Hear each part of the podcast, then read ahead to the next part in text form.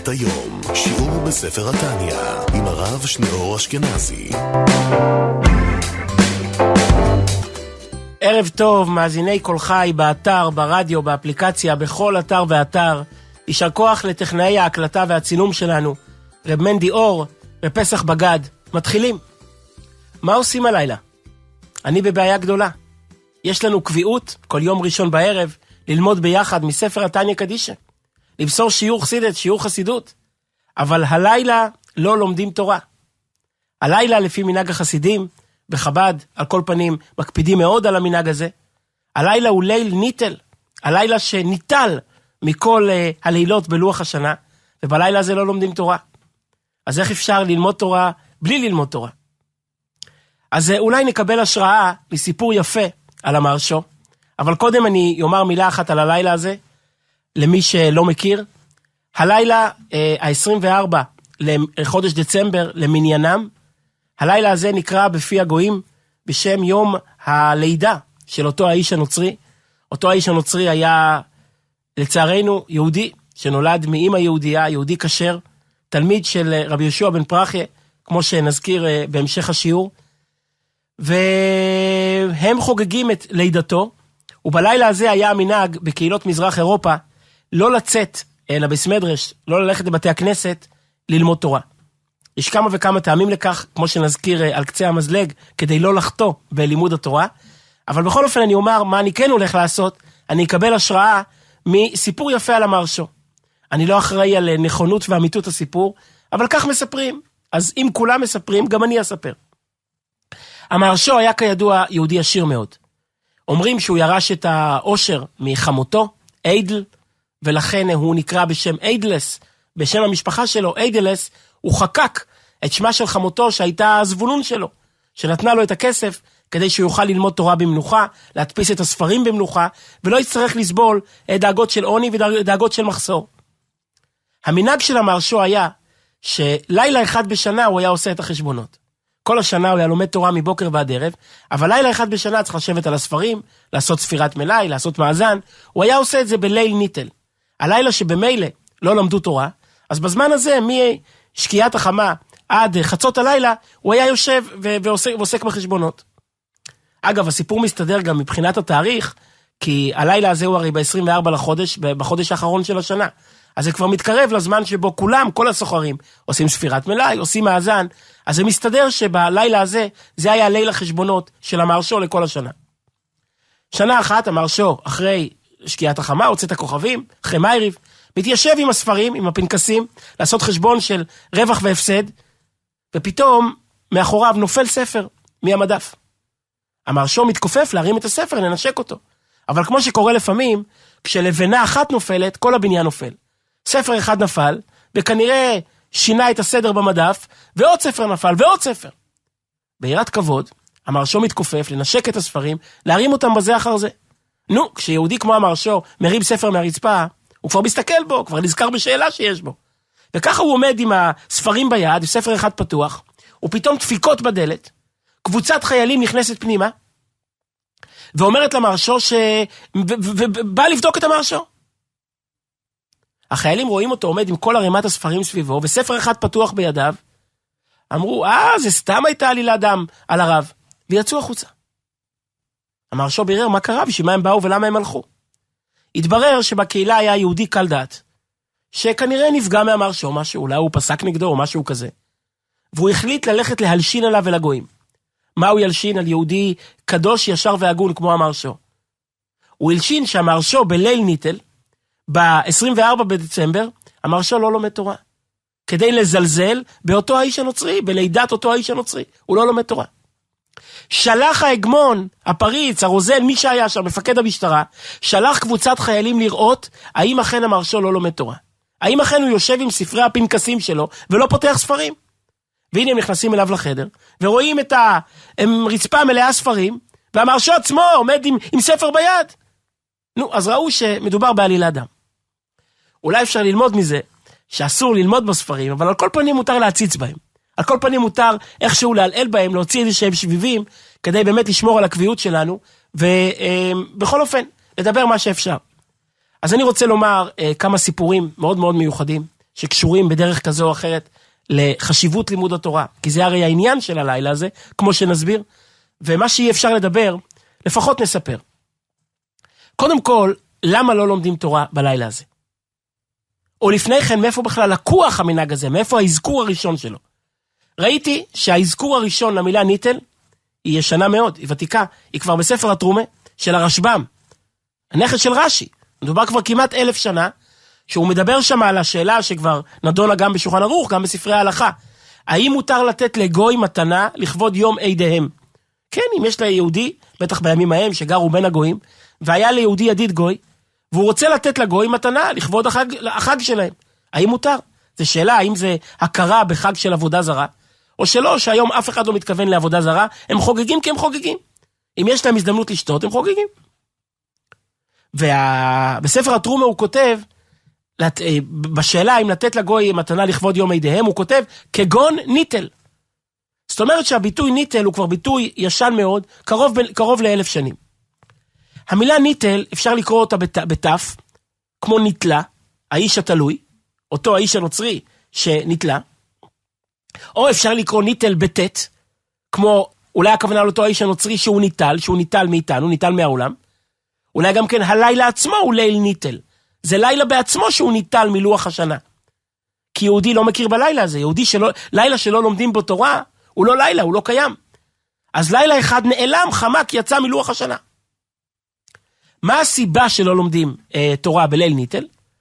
אז זה בספרים שנכתבו במזרח אירופה, בחוות יאיר, בקורבן נתנאל, אצל החתם סופר, אז יש כמה וכמה טעמים. הטעם הפשוט ביותר, הוא שבלילה הזה היה מסוכן לצאת מהבית.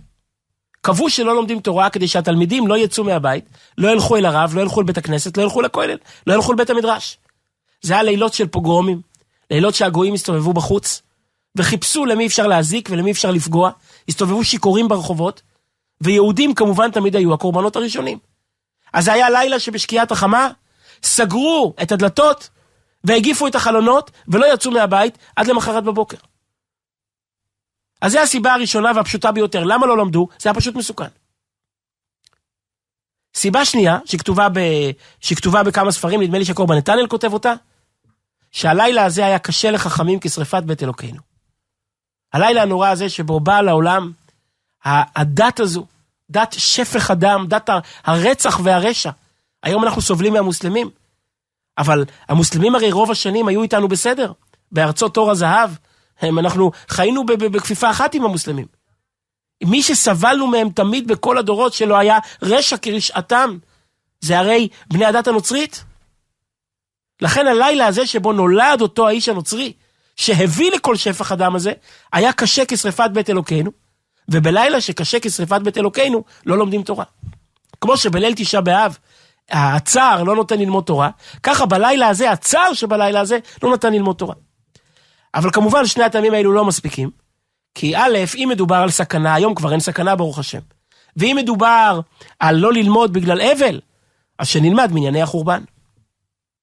יש גמרות היום, אחרי שפתחו את הצנזורה, אז יש גמרות שמדברו על אותו, על אותו האיש, אז אולי נלמד מהגמרות עליו. למה בכלל לא לומדים תורה? יש טעם שלישי, על פי פנימיות, שמובא בספרי חב"ד, מובא גם בספר היום-יום, ספר פתגמים שהרבא כתב, ובמסגרת המותר שלא נחטא חלילה בלימוד התורה הלילה, אני uh, אגיד ממש uh, הסבר מאוד יפה שראיתי. הלשון של הרבי הרש"ב שמובא בכתבי חב"ד, שלא להוסיף חיות בקליפות. לא להוסיף כוח, כשיהודי לומד תורה, הוא משנה את כל העולמות, הוא מוסיף כוח וחיות בקליפות. הקליפות יונקות מזה כוח, וזה מוסיף כוח. אנחנו לא רוצים להוסיף כוח וחיות בקליפות. מה הפשט? ראיתי הסבר מאוד יפה. כשיהודי לומד תורה, וזוכה לזכויות בזכות לימוד התורה שלו, הוא הרי בסופו של דבר גם מעורר זכות על אותו האיש הנוצרי, אותו איש ארור. כי אותו האיש הנוצרי הרי היה תלמיד חכם. אותו האיש הנוצרי הרי היה תלמיד של יהושע בן פרחיה. היה התלמיד הכי קרוב ליהושע בן פרחיה. אם הוא היה התלמיד הכי קרוב של יהושע בן פרחיה, הוא מן הסתם היה תלמיד חכם עצום. ואם כן יכול לבוא שרו של עשיו, ולבוא ולטעון כמו שהוא טען על אחר. שזכות לימוד התורה עומדת לו. ואף שכפר ופרש ומרד, אבל אנחנו יודעים את הגמרא בסוף מסכת חגיגה, שתלמיד חכם שחטא, גופו אש. ואין אש של גיהנום יכולה אה, לשלוט בו. את הטעם הפנימי לזה, זה כבר לא נגיד, כי זה כבר באמת יהיה להיכנס לעומק דברי תורה.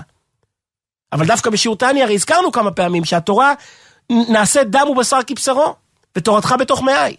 ממילא כשיהודי לומד תורה הלילה, וזוכה לזכויות בזכות לימוד התורה שלו, הוא בעצם מעורר זכות על אותו האיש הנוצרי, שמגיעות לו זכויות בזכות לימוד התורה שלמד בצעירותו. אז זה סיבה שלישית שנוגעת גם לימינו, שלכן כל כך אה, מקפידים על זה, שהלילה לא ללמוד תורה כדי לא לצבור זכויות, ולא להזכיר את הזכות של אותו האיש, זה הפשט, לא להוסיף, אולי כך שמעתי, זה הפשט, לא להוסיף חיות בקליפות, במיוחד בקליפות שקשורות לאותו האיש הנוצרי, לאותו האיש ארור, עם כל הרשע ושפך הדם שגרמו תלמידיו ותלמידי תלמידיו, עד אה, לא מזמן, עד המלחמה הנוראה שכולם הם צאצאים של אותו הדבר. בהקשר הזה אני רוצה לספר סיפור, אמרתי שלספר סיפורים זה בוודאי אפשר, גם בשיעור טניה המקורי, כל השיעור טניה הזה הוא בהשראה של הרב יוסף ויינברג, שהוא היה באמריקה, היה מוסר שיעור טניה ברדיו. הרב בעצמו היה מקשיב לשיעור טניה הזה, אחר כך השיעורי טניה התקבצו ויצאו בסדרת ספרים שנקראת שיעורים בספר הטניה. השיעור טניה הזה היה מאוד יקר אצל הרב, הרב דיבר עליו, הרב הגיע את השיעורים, הרב העיר, אותה, העיר עליהם. והוא בליל ניטל היה מספר סיפורים. אז גם אני רוצה לספר סיפורים, ונתחיל עם סיפור שקשור לעניין שעליו דיברנו, על ההשפעה הנצחית של וורט אחד. אמרנו שלימוד תורה משנה את האדם. עד כדי כך ששרו של עשיו יכול אלפיים שנה אחר כך לבקש ולעורר זכות בשבילו, בזכות לימוד התורה שלמד בצעירותו. אז אני רוצה לספר סיפור מיוחד על הכוח של וורט אחד שנכנס לתוך הראש ומשנה את הראש ומשנה את החשיבה ולא נותן לאדם מנוח. אגב, ממוצא דבר אנחנו לומדים שביטולה זהו לימודה. כשאנחנו חושבים למה לא לומדים תורה הלילה, בגלל ההשפעה הנצחית של לימוד התורה, הרי הביטול של התורה זה החיזוק הכי גדול ללימוד התורה, הוא מדגיש עד כמה לימוד התורה פועל שינוי בלתי נתפס ונצחי באדם הלומד. אז אני רוצה לספר סיפור מופלא על זה. לובביץ' הייתה עיירה ברוסיה הלבנה, שבה צמחה תנועת חב"ד. האדמו"ר הזקן, האדמו"ר הראשון, גר בליוזנה, בליאדי, אבל אחר כך בהמשך הוא היה צריך לברוח והוא נפטר בגלות. אחר כך עברה התנועה ללובביץ', לעיירה לובביץ'. הייתה עיירה קטנה, עיירה אה, נידחת, בתוך, בעומק רוסיה הלבנה, וזה היה מקום טוב. רחוק משעון העיר, רחוק משעון הכרך, ויהודים היו באים לרבה לשבוע, שבועיים, שלושה, היו מתנתקים מהמולת העולם. חוזרים להיות רועי צאן, כמו אחי יוסף. מנותקים, אה, רוחניים, עסוקים בללמוד חסידות, בלהתפלל באריכות. ברוך השם, מתנתקים מהחומר. פעם הגיעה שמועה לחסידים, שממשלת רוסיה האדירה יצרה תוכנית כבישים חדשה, ואחד הכבישים המרכזיים אמור לעבור, אז זה כנראה לא היה כבישים של מכוניות, זה היה או מסילת רכבת, או כבישים שיעברו בהם סוסים. אבל על כל פנים מעבר דרך שאמור לעבור בתוך לובביץ'. העיירה הקטנה הזו הולכת להפוך להיות כרך מרכזי, הופכת להיות תחנה מרכזית. חסידים ידעו שכשהרבי ישמע את זה, יהיה לו צער גדול מהעניין, כי זה יהרוס את כל האופי הייחודי של, של המקום. החליטו לטפל בזה בעצמם, לא לספר לו, ולנסות לפתור את הבעיה בעצמם. כדרכם של יהודים התחילו לחפש השתדלות, פרוטקציה. מי הוא שר התחבורה של רוסיה? מי הוא האדם שעומד בכל, בראש מערכת התכנון הזו, להגיע אליו ולפעול אצלו לשנות את רוע הגזירה? התברר להם לא פחות ולא יותר, שהאיש היושב על כיסא המיניסטר, האיש שיושב על כיסא שר התחבורה של רוסיה הוא יהודי, ולא סתם יהודי, אלא חסיד, שינק מהחלב החסידי. יהודי בשם שלמה פייגין, שמשפחתו הייתה מחסידיו של האדמו"ר הזקן, והוא עצמו, לפני שפקר ופרש מדרך התורה והמצוות, עוד פגש את רבינו הזקן, ושמע ממנו דברי תורה. אמרו, אם ככה משלנו, אחות לנו בבית המלך, אנחנו נעורר בו את הרגש החסידי. כמה שהתרחק והפך להיות כבר מנאמניו של הצר, אנחנו נעורר בו את החלב, החלב שהיה על השפתיים, עוד פועל בו את פעולתו. עשו שיעורי בית, אצל מי, איזה משפחות של חסידים היו מיודדים עם המשפחה שלו, את מי הוא הכיר, איזה זיכרונות ילדות גרסא דיאנקותא אפשר לעורר בו, ויצאו לדרך. קבעו אצלו פגישה במשרד, במשרד התחבורה הראשי של רוסיה, בפטרבורג, שם במבצר האדיר הזה, ויצאו שלושה חסידים שהכירו את המשפחה לדבר איתו. נו, התכוננו היטב, צמו והטענו כאסתר המלכה, באמת לפעול את הנס הזה. נכנסו אליו למשרד, התחילו לשבת, תכננו כבר עם משנה סדורה, מה ידברו איתו, ואיך יעוררו אותו, ואיזה סיפורים יספרו לו, ומי היה המלמד שלו, ומי היה החבר שלו בחיידר, ואיך שהוא ככה לקלף את הקליפות, לעורר בו את הניצוץ החסידי.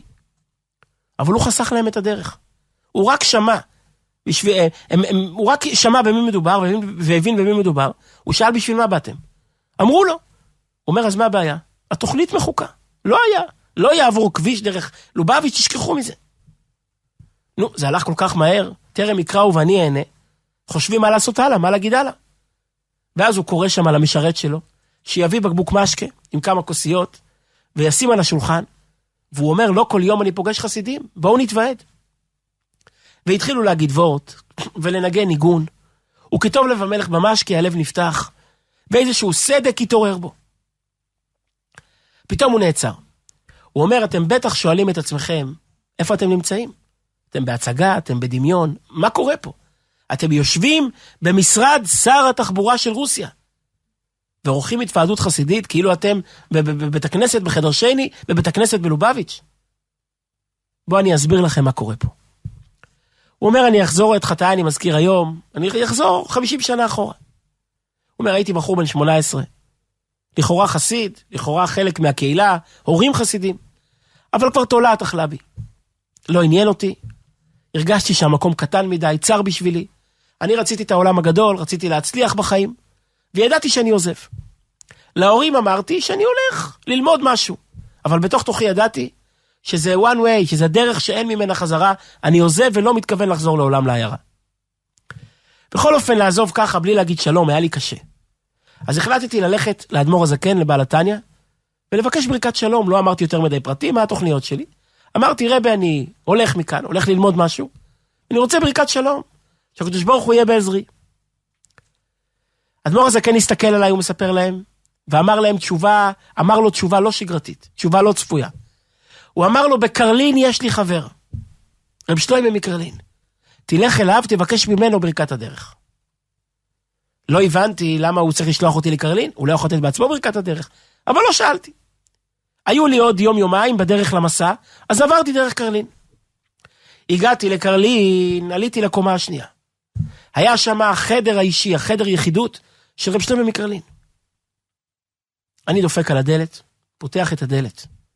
אני רואה את הרבא מקרלין, את הצדיק מקרלין, הולך בחדר הלוך וחזור, אחוז סרפים. על הכתף הטלית, מתכונן לתפילה. והוא הולך ככה הלוך וחזור עם הטלית, והוא ממלמל לעצמו משהו, הוא אומר לעצמו משהו. הוא לא מסתכל עליי בכלל. הוא כאילו המלאך הזה עסוק בתוך תוכו, ורץ הלוך וחזור, ואומר משהו. אני מנסה להקשיב מה הוא אומר. ואני שומע אותו אומר לעצמו ביידיש, עוד פעם ועוד פעם. יונגרמן, אפשר ספרן אברשטרינדרוולט. אברך, אברך צעיר. שמא יש הקדוש ברוך הוא בעולם. שמא יש אלוקים בעולם. הצדיק מקרלין, הוא מעלה כספק, שמא יש הקדוש ברוך הוא בעולם, את מי הוא מנסה לשכנע? וככה הוא אומר את זה עוד פעם ועוד פעם. יונגרמן, אפשר ספרן אברשטרינדרוולט. הבנתי שהוא רומז את זה אליי, שזאת ברכת הדרך שהוא נותן לי. שמעתי מה ששמעתי, ירדתי למטה ועזבתי. כאמור, עשיתי את כל המסלול. הייתי באקדמיה, הייתי בצבא, הייתי במסחר, הגעתי לפוליטיקה. הגעתי לנקודה הכי עליונה שיהודי יכול להגיע אליה ברוסיה. אני שר התחבורה האדיר של כל ממלכת רוסיה האדירה. אני חבר בקבינט של הצאר. יהודי לא יכול להגיע יותר גבוה מזה. אבל מה הוא אומר להם?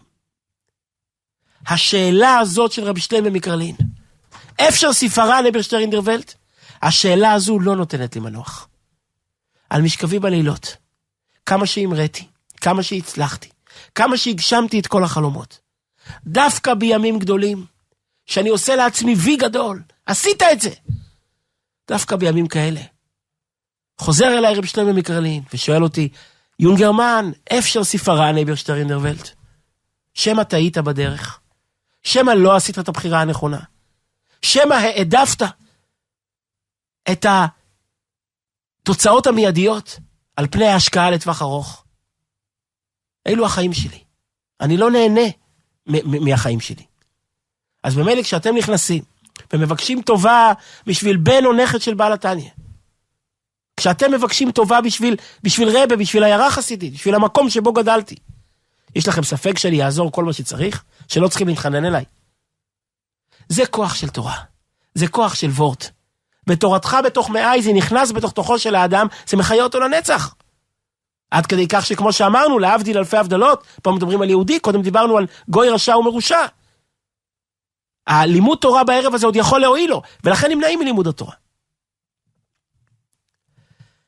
יש עוד נקודה מיוחדת מאוד אה, בנוגע לאותו האיש הנוצרי, זה גם כן דבר תורה, אבל הנקודה היא בעיקר הלקח המוסרי העצום שיש מזה.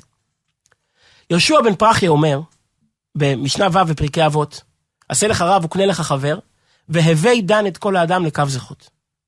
וכל אחד שואל את עצמו, למה יהושע בן פרחיה אומר, הווי דן את כל האדם לקו זכות? מה זה קשור אליו? זה הרי מימרה כללית, מימרה אה, מאוד נעימה, מאוד נחמדה, שהיה יכול לומר אותה כל חכם באשר הוא, בכל הדורות. כל יהודי חיובי, כל יהודי של חסד. מרבי קיבש היה רגיל לזכות את ישראל. עד הלל הזקן שאמר הווה מתלמידיו של אהרון. היה יכול לומר משפט כזה. אז למה דווקא ישוע בן פרחיה, הוא אומר את העניין הזה, הווה דן את כל האדם לקו זכוס. ולמה כל האדם? ואיך אפשר בכלל לדון את כל האדם לקו זכוס? ראיתי פעם וורט מזעזע. אמ, וורט שהרבה הזכיר אותו יותר מפעם אחת בשיחות. על רבי ישוע בן פרחי הגמרא מספרת סיפור בסנהדרין, וכל הדורות לא ידענו עם מי היה הסיפור הזה. כתוב שזה היה ישוע בן פרחיה, עם התלמיד, עם האיש. בשנים האחרונות התגלו חסרונות הש"ס, התגלו כל המימרות שהוציאו אותם מפני הצנזורה. ושם מבואר היטב מי היה האיש הזה. זה סיפור של רבי ישוע בן פרחיה עם תלמידו, אותו האיש הנוצרי. מסופר שם שישוע בן פרחיה הרי ברח מירושלים בגלל המחלוקת שהייתה פה בין האחים, שלומית אלכסנדרה, והוא ברח מירושלים למצרים. מינאי המלך, הוא פחד מאימת ינאי המלך שהרג את החכמים. והוא uh, ברח למצרים, וחזר חזרה כשנודע לו, שלומית uh, אמרה שהוא יכול לחזור, אז הוא חזר. והם עברו בדרך באיזשהו פונדק, והייתה שם אישה שאירחה אותה מאוד יפה. שור בן פרחיה מאוד מאוד התרגש מאחרי שנים שהוא בגלות ומרוחק, וצריך להסתיר את עצמו. פתאום הוא חוזר לארץ ישראל, ואישה מארחת אותם יפה. אז הוא אמר לתלמיד שלו, כמה הנאה אותה אישה, כי המעשים שלה כל כך נעים. התלמיד, שכנראה תולעת אכלה בו, הבין שרבי בן פרחיה מתכוון כביכול אל האישה עצמה. אז הוא אמר, שעיניה אמר איזשהו ביטוי של זלזול, שעיניה מכוערות. רבי שמעון פרחי הזדעזע. זה מה שאתה חושב, ויותר גרוע, זה מה שאתה חושב עליי? שלזה אני מתכוון שאני אומר כמה נאה אותה אכסניה? והרחיק אותו. התלמיד בא עוד פעם ועוד פעם לבקש סליחה והרחיק אותו. עד שאומרת הגמרא, הלך וזקף לבינה. עד שהלך והקים כת לעבודה זרה. כשרבי שומן פחי ראה את זה, אז הוא אמר, אבידוניס כל אודום לקו זכוס. הוא אמר, אסור להרחיק תלמיד. אתה לא יודע לאן זה יכול להגיע, זה יכול להגיע לכל שפך הדם, לכל הצרות והנוראות והזוועות שסבלנו מאותו האיש הנוצרי וכת מרעיו. אבידונס כל האודום, כל, זה כתוב בתוספס, זה כולל אפילו גוי. אסור להרחיק תלמיד. כמה שיהודי לא חוטא, צריך איכשהו למצוא את הלימוד זכוס, למצוא את הדרך לקרב. בעניין הזה אני רוצה לספר סיפור מופלא. אני אה, לא שמעתי את זה ממש מבעלי המעשה, אבל שמעתי את זה מאדם ששמע את זה מבעלי המעשה. אני אה, אספר את הסיפור עם שמותיהם של בעל המעשה. מה הפירוש? אבידון אסכולו אודום לקו זכוס. כשמדברים על יהודי, מה הפירוש לא יידח ממנו נידח? שיהודי לעולם לא מתרחק. שאם רק מוצאים את הדרך, את הרגע, את אותה שעה, אין לך אדם שאין לו שעה, אם מוצאים את אותו הרגע, ש... את השעה שלו בעולם, לגעת בו, אפשר להחזיר גם את היהודי הרחוק ביותר. גם סיפור שמעורבת בו השגחה פרטית מופלאה, ואהבה עצומה של ראש בני ישראל לכל יהודי ויהודייה באשר הם. לפני אה, עשרים, אה, כבר, לצערנו כבר כמעט שלושים שנה, זה היה חורף תשנ"ה, כמה חודשים אחרי ג' בתמוז, אחרי ההסתלקות של הרבה. היו אה, שני בחורים שחזרו מהעיר דייט, דייטונה בפלורידה. יש עיר בפלורידה בשם דייטונה, והם חזרו מהעיר דייטונה לכיוון מיאמי. הייתה להם דרך משמעותית, דרך ארוכה לנסוע, חמש וחצי שעות, קרוב ל-300 קילומטר, מדייטונה למיאמי. השעה הייתה תשע, עשר בלילה, ואם הכל ילך כשורה, אז בשלוש לפנות בוקר הם יגיעו הביתה. האימהות שלהם מחכות להם, דואגות להם, הם יצאו בבוקר, חוזרים כמעט למחרת בבוקר, והם מתפללים שהדרך תלך בשלום. פתאום שם לב הנהג לצרה צרורה. הוא שם לב שהוא מאבד דלק. המד של הדלק יורד יותר מהר ממה שהם ציפו. נו, ואם הוא חשב שמקרה נקרה, מהר מאוד הוא מגלה שהם בצרה אמיתית. הוא פשוט מאבד דלק, מד הדלק יורד, וזה מהר מאוד יורד כבר מהאנלוגי לדיגיטלי, וכבר בדיגיטלי זה יורד. עוד 45 מייל יתרוקן הטנק, עוד 40 מייל יתרוקן הטנק, עוד 35 מייל יתרוקן הטנק. הוא נעשה היסטרי. הוא אומר לחבר שיושב לידו, אנחנו בצרות, איפה נמצא הם, הם, הם, אה, תחנת דלק? ומי יודע מה בדיוק התקלה, אם נוכל להשתלט עליה. אם אין איזה נזילה, אם אין איזושהי צרה יותר חמורה. עכשיו צריכים להבין, הם לא יכולים לעצור באמצע הדרך. זה בחורים צעירים, בחורי ישיבות, עם זקנים ופאות. לעצור בלילה קר באמצע החורף, בצד הכביש. קודם כל זה סכנת נפשות כי קר מאוד. הם לא יכולים להחזיק את המנוע פועל, כי אין להם דלק. אבל מעבר לזה, אם הם יצאו מהאוטו ויעמדו ליד הרכב, יכול לעבור איזשהו, לא יודע מי זה, ארחי פרחי, לעצור, לשדוד אותם, לפגוע בהם. הם ילדים בני 19. ההוא שיושב לידו מתחיל לבכות, אומר, תחשוב על האימהות שלנו. אנחנו לא נגיע הביתה, לא בשלוש בבוקר, גם לא בשלוש בצהריים. עד שנלך מפה, ברגל, ונמצא תחנת דלק, ונחזור עם הג'ריקן, ונמלא את הטנק. יגיע לבוקר, יתחילו הפקקים. ספק אם עד הצהריים נגיע הביתה. האימהות שלנו יזמינו משטרה. רחמים עליהן. נו, מה עושים? מתחילים להתווכח אם לעצור, או לחכות שהרכב ייעצר לבד. מחליטים להמשיך, הקדוש ברוך הוא יעזור. מד הדלק יורד, 40, 35, 30 מייל, 20 מייל. עוד רגע הוא ייעצר. בשנייה האחרונה ממש, הם רואים פתאום איזה שלט על אקזיט, יציאה מהכביש, הפנייה על איזושהי מסעדה שיש שם, וגם סמל של משאבת דלק. הם יורדים מהכביש חצי קילומטר, פשוט משאבה שנבראה לכבודה מששת ימי בראשית, מחכה להם. אבל אז הם מגלים שהם בצרות. תחנות הדלק מחוץ לערים בארצות הברית הן תחנות פרטיות. זה לא בארץ שכל אה, הם, רשתות הדלק הן שייכות לשלוש משפחות שמחותנות ביניהן. שם כל תחנת דלק מחוץ לעיר, קונה אדם פרטי, בונה לעצמו איזשהו קרץ' משם, איזשהו עסק קטן, וחי מזה. מקים בית שתי קומות על ידי התחנה, וחי מהתחנה. מפעיל אותה בבוקר, סוגר אותה בערב, חי ממנה. הם רואים שזה המצב. קודם כל, התחנה סגורה. כתוב שהיא פתוחה רק עד שמונה בערב. ב', הם רואים מאחורי התחנה בית עם שתי קומות. הם מבינים שזה הסיפור, התחנה סגורה. מה עושים עכשיו? לחכות עד חמש בבוקר שתיפתח התחנה? צריכים להתקשר לאמהות שלהם, צריכים לספר איפה הם נמצאים? ואז בחוצפה יהודית אופיינית, הם מחליטים לצפצף עד שהוא ירד. מתחילים לצפצף, צפצף, פתאום יוצא ראש, ראש מגודל מהקומה השנייה. מקלל אותם בארבע שפות שהם בוודאי יבינו. תלכו מפה נערים חצופים, מי חינך אתכם? אני מארבע בבוקר על הרגליים, תנו לישון, מה יש לכם?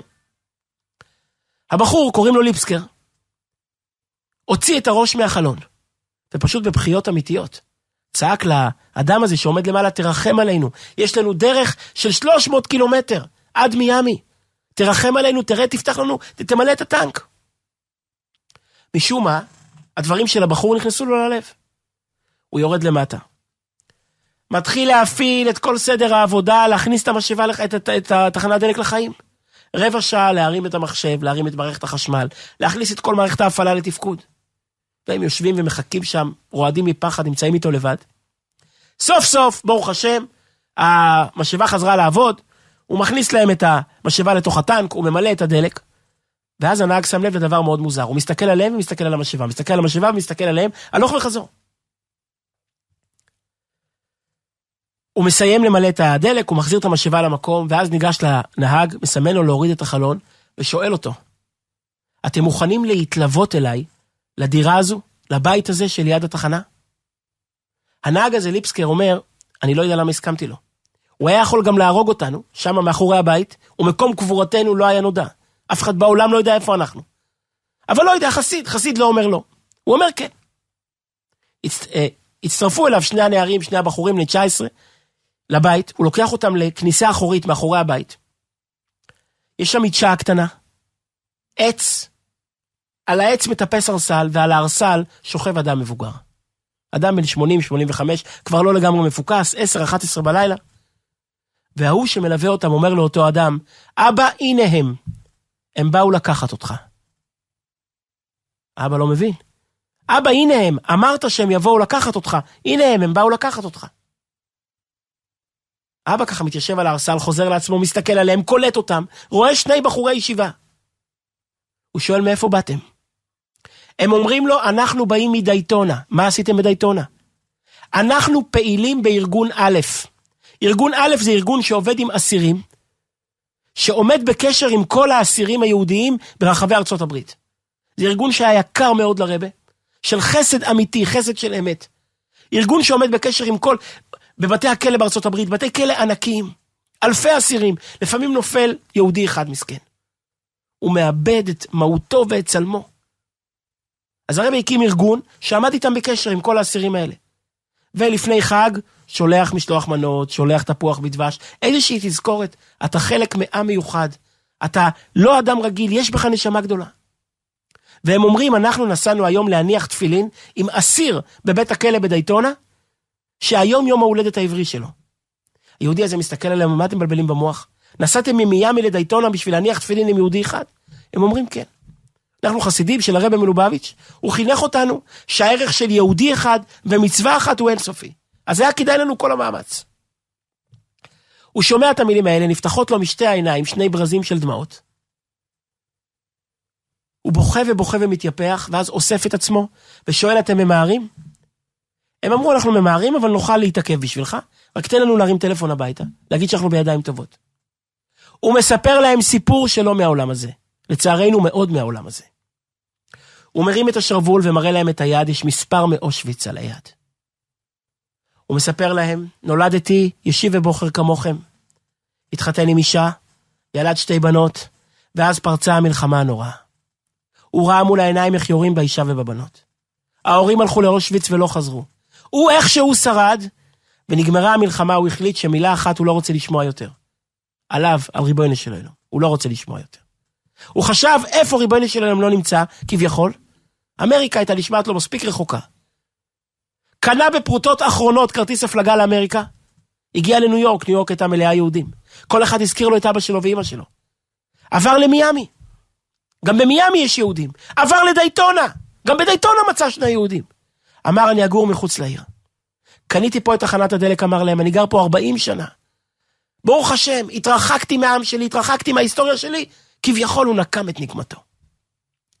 אבל לפני חמש שנים הוא אומר להם, שנת 90. אמצע הלילה, 12 בלילה, אנחנו מסיימים פה את היום. אני, הילדים הולכים לישון, אני לא נרדם, כבר אי זקן, לא מצליח להירדם. לוקח את הטלוויזיה, מעביר מערוץ לערוץ, שום דבר לא מעניין אותי. ואז פתאום, אני רואה שידור בכבלים. שידור מראה שחשבתי שחלף מן העולם. שלא ראיתי כדוגמתו מאז המלחמה הנוראה. על המסך עומד יהודי. יהודי אמיתי, יהודי עם פנים של מלאך, עם זקן לבן, עם עיניים גדולות, ומדבר ביידיש. יידיש. חשבתי שהשפה הזו נשרפה בבירקנאו, מי עוד מדבר יידיש? היהודי הזה זה היה שידור מבית המדרש של הרבה, של הרבה מלובביץ', את ההתוועדויות הגדולות, יוטס קיסלב, יוט שבט, היו מעבירים בכבלים שיוכלו יהודים לראות בכל אמריקה, עם תרגום באנגלית על המסך. היהודי הזה מדבר ביידיש ואני מבין יידיש, זה השפה שדיברתי עם הבנות שלי. שלא יידח ממנו נידח. שיהודי לא יכול להתרחק. שהנביאים מבטיחים ואתם תלוקטו לאחד אחד בית ישראל. הרגשתי שהוא מדבר אליי, שהוא אומר לי, אתה לא יכול לברוח. אתה עזבת את הקדוש ברוך הוא, אבל הקדוש ברוך הוא לא עזב אותך. הקדוש ברוך הוא רוצה אותך, אתה ילד שלו. רציתי לקחת את השלט, לזרוק על המסך, למה אתה חוזר אליי? כבר היה לי טוב.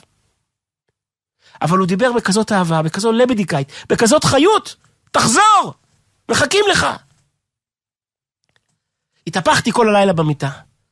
בחמש בבוקר קמו הילדים להתחיל את העבודה בתחנת דלק. עוד הייתי תחת הרושם של ההתגלות הזו. בפעם הראשונה בחיים גיליתי להם את האמת. פשטתי את השרוול, הראתי להם את הזרוע. אמרתי, אני לא מכם, אני יהודי. והלילה ראיתי נביא שאמר, יום אחד יבואו לקחת אותך. יום אחד יבואו לאסוף אותך, ללקוט אותך. הילדים הסתכלו עליי כי אומרים, אבא, הגיע הזמן לקחת אותך לרופא. הגעת לגיל של ההזיות. אבל אמרתי להם, אני לא זה, זה היה בהיר כמו השמש שמתחילה לזרוח עכשיו. אז הוא אומר להם לבחורים, הבן שלי זכר את האירוע הזה. אז עכשיו כשהוא ראה אתכם, הוא אומר לי, אבא, אמרת שיבואו לקחת אותך. הנה, הם באו לקחת אותך. לא יידח ממנו נידח. טוב, אז שנזכה להסתכל בעין טובה על יהודי, לראות את הזכות שלו, ובעזרת השם שנוכל להמשיך ללמוד תורה בלי הפרעות, לחיים לחיים.